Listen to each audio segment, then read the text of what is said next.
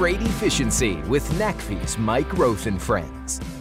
Here in episode 22, Denise Rondini joins me. She's NACFE's Communications Director and President of Rondini Communications. We talk about the importance of clear, direct communication, the best way to tell your company's story, why businesses need to control their own narratives, and offers comments on how the trucking industry is doing in its diversity efforts and in handling disruptive technologies. Today we have joining me Denise Rondini, President of Rondini Communications, and she's also NACFE's Director of Communications. So hello Denise. Thanks for joining me today, and this is probably a little strange being on the other side of the mic. It's very strange, Mike, but thanks for having me. I suppose we've been friends for I don't know, maybe eight or so years. I, I think NACFE's been around 11, and you um, you certainly uh, been on part of almost all of it. I think you were the first person NACFE brought on as sort of an ongoing leader for us. And I recall asking NACFE's board of directors, you know, I said, hey, does anybody know of somebody uh, that can help us with our communications? Do you remember what happened? So because of my background as editor of magazine in the trucking industry, I knew Kyle Treadway, who's a NACFE board member. And Kyle and I had a long history because he was a truck dealer and I was the editor of a truck dealer magazine. So I think Kyle was the one who recommended me. Uh, and we started together in May of 2014. And I started out actually just on a short-term contract to do website work for NACFE. But then um, I, I must have done a really good job because by November of that year, I was I was hired on a long-term contract to to uh, be to help with NACFE's communications. That makes it sense. I remember now. Um, and you know, Kyle's kind of a he's a very gentlemanly guy, and he's always very professional. But I remember uh, of all the times I've talked to Kyle, both before I I started NACFE and after, he uh, he might have been as blunt with me about you as anybody or anything. He said, "Go get her. We need her." NACFE. but so, how did you get into the uh, career in trucking? Was it through the trucking angle or the journalism angle? Tell us about your career. Yeah, so when I was growing up, I always knew I wanted to be a writer, but my career path was to be the next Woodward and Bernstein, which tells you a little bit about how old I am. Um, but those jobs weren't available when I graduated from journalism school, um, and I moved to Chicago to discover that uh, right around the time I got there, one of the three daily newspapers had closed. So while my desire had been to work on a daily newspaper, there just weren't any jobs.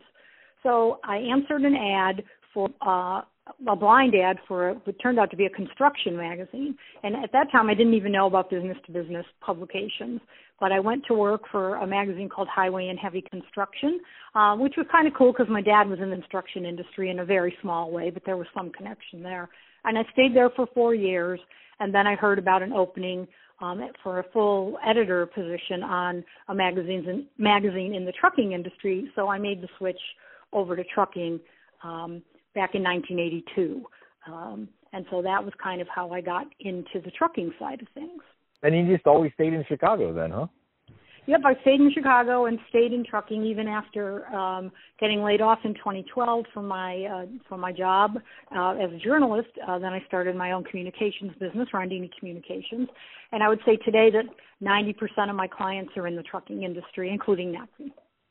And so you've been doing this work from work from home or work uh, kind of remotely for a long time, I've gathered, because there's there isn't really any trucking magazines based in Chicago, right? Yeah, right. Uh, not anymore. The the ones I worked for were uh, were and then got then got bought by a company in Alabama. Uh, but I worked from home then. So yeah, I've been working from home for a long time. So you know, I need two things to do my job: a telephone and a computer. So I can pretty much do it from anywhere. I'm curious about this, and I'm not sure I've ever asked you this in our hundreds, if not thousands, of, of hours talking, right? Um, but did you know about NACFE, NACFE before I contacted you, or uh, you know, if you didn't, no worries. But what was some of your first thoughts when when you um, when you started working with us and understood kind of what we were to bring to the market?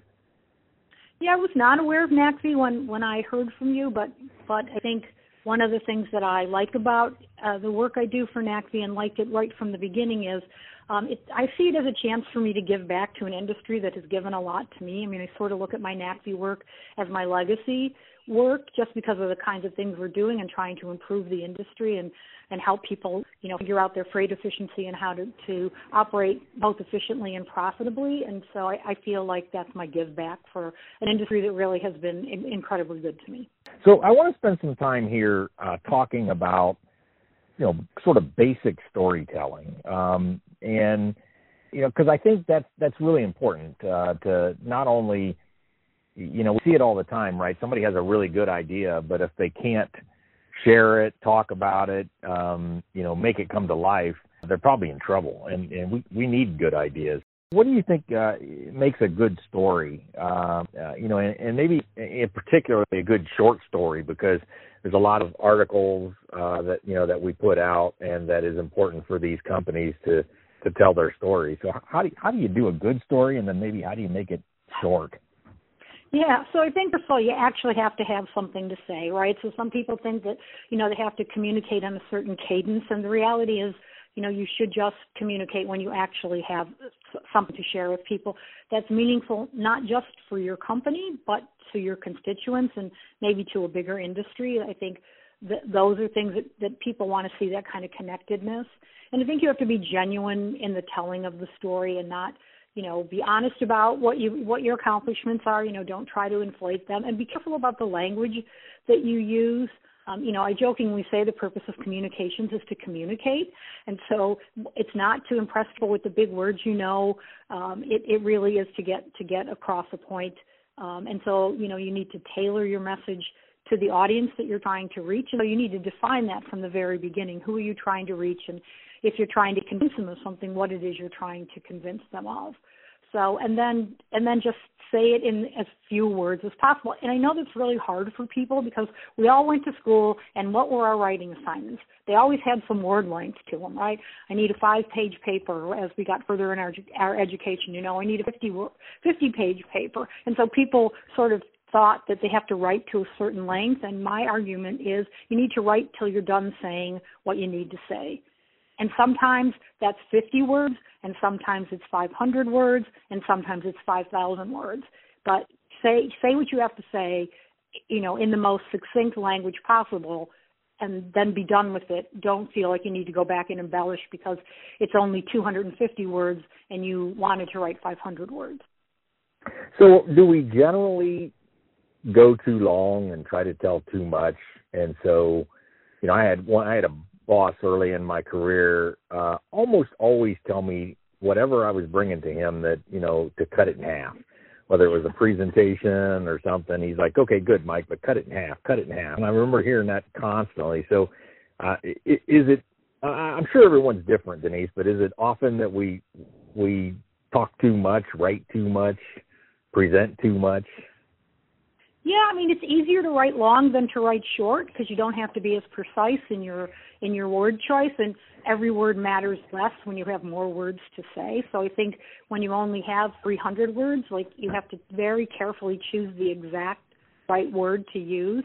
Um, and and I think that's a challenge for a lot of people that you you know people just it's it's it's easier to write long. Writing short, believe it or not, is much harder. Yeah, yeah, I I, I get that. Um, but I think it, it back to your point around um, making your story heard the simpler and the shorter probably is re- really really good advice. Um you know over your career i think you know and we've got some we're about the same age we got similar lengths of our career. Uh you know now with um the internet and so forth i mean everybody can be a reporter right? Everybody can publish with a blog or with uh even a uh you know a post or something so um do you see people, or do you cringe every day at people jumping too quick to put stuff out there? I mean, what what's the dangers of of that? You know, not having maybe somebody look over their shoulders, or even taking some time to think about what they're what they're putting out there. Any advice there for all of us? Yeah, I think because everybody knows how to write to some extent, everybody fancies themselves a writer and it's it is a skill, you know, and and some of us are more skilled at that than others, but I don't think people look at it that way. Everyone's like, "Well, I've written papers before, so I I can write."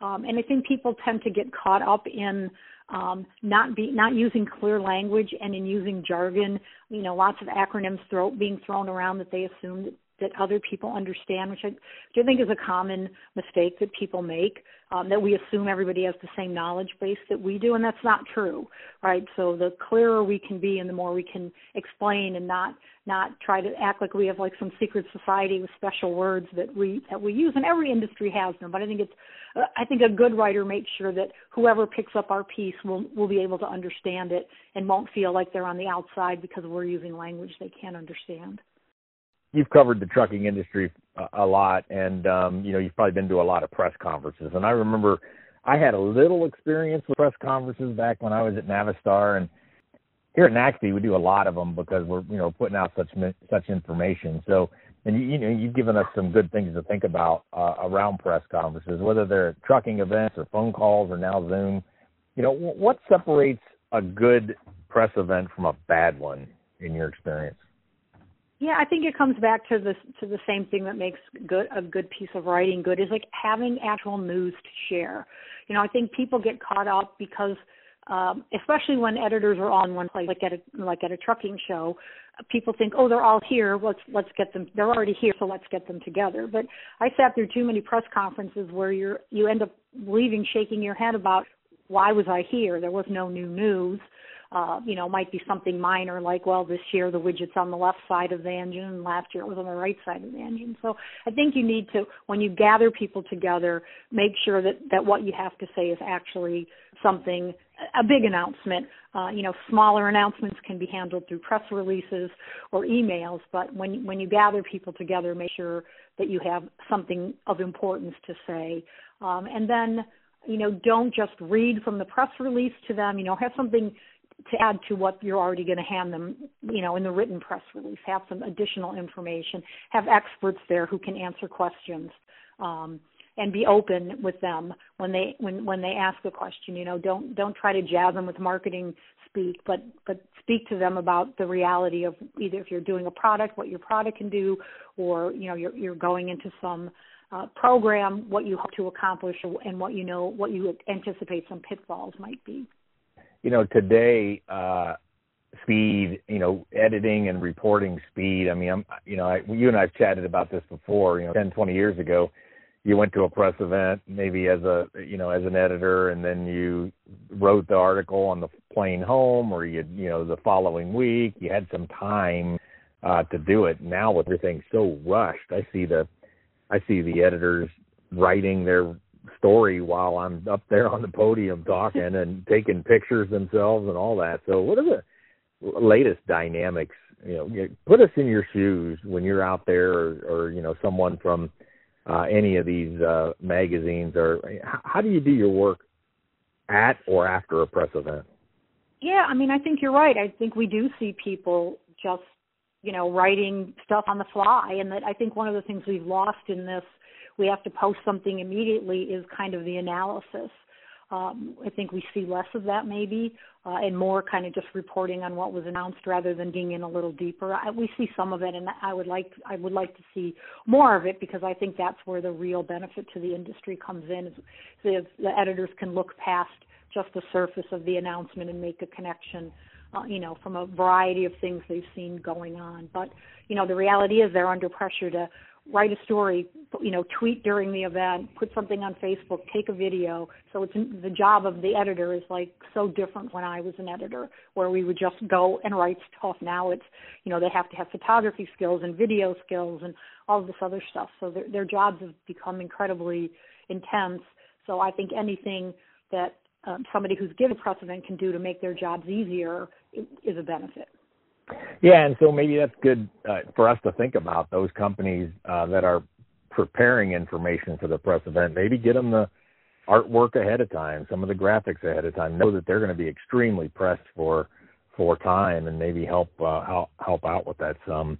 You know, one real challenge that I learned kind of the hard way, and then um, you, you know over time is when you know there's been times where I've been up at the podium, and I've seen this with other press events as well where um, there are no questions, and and maybe it's because the it wasn't all that newsworthy, or do sometimes uh, you know editors not want to ask a question because they're worried that they'll kind of I know this isn't um, you know um, hot celebrity gossip news here, but do they do they ever worry that uh, by asking a question they might tip their hat as to you know kind of an angle they're doing in a story? And and if there are no questions, so if you're a you know a, a manufacturer and you have a press event and there are absolutely no questions, is there some to to handle that uh, better than I've I've seen some actually be kind of failures.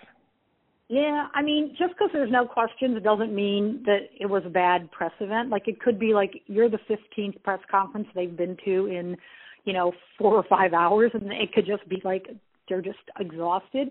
Um, it could be that you did such a good job of presenting your material that there aren't any questions, or it could be that they want to speak to you privately. So I think it's always good at the end of a press event to make sure the people the people presenting and other people on staff are around to answer questions and to make themselves accessible to the editors in case they do want to add. They may be working on a story that's, uh, you know, and they heard something in your in your remarks that they want to use in, in in a different story, not necessarily to report about what took place at the press conference. So um, I don't think you should like take it personally. It could be for a, for a number of reasons why there aren't any questions, and sometimes it is that there's no there was no story there um, and so there's there's no questions to ask. But I think just the if if there are no questions, just make sure that you're kind of on the uh, available and milling around after yeah. the event in case people have questions.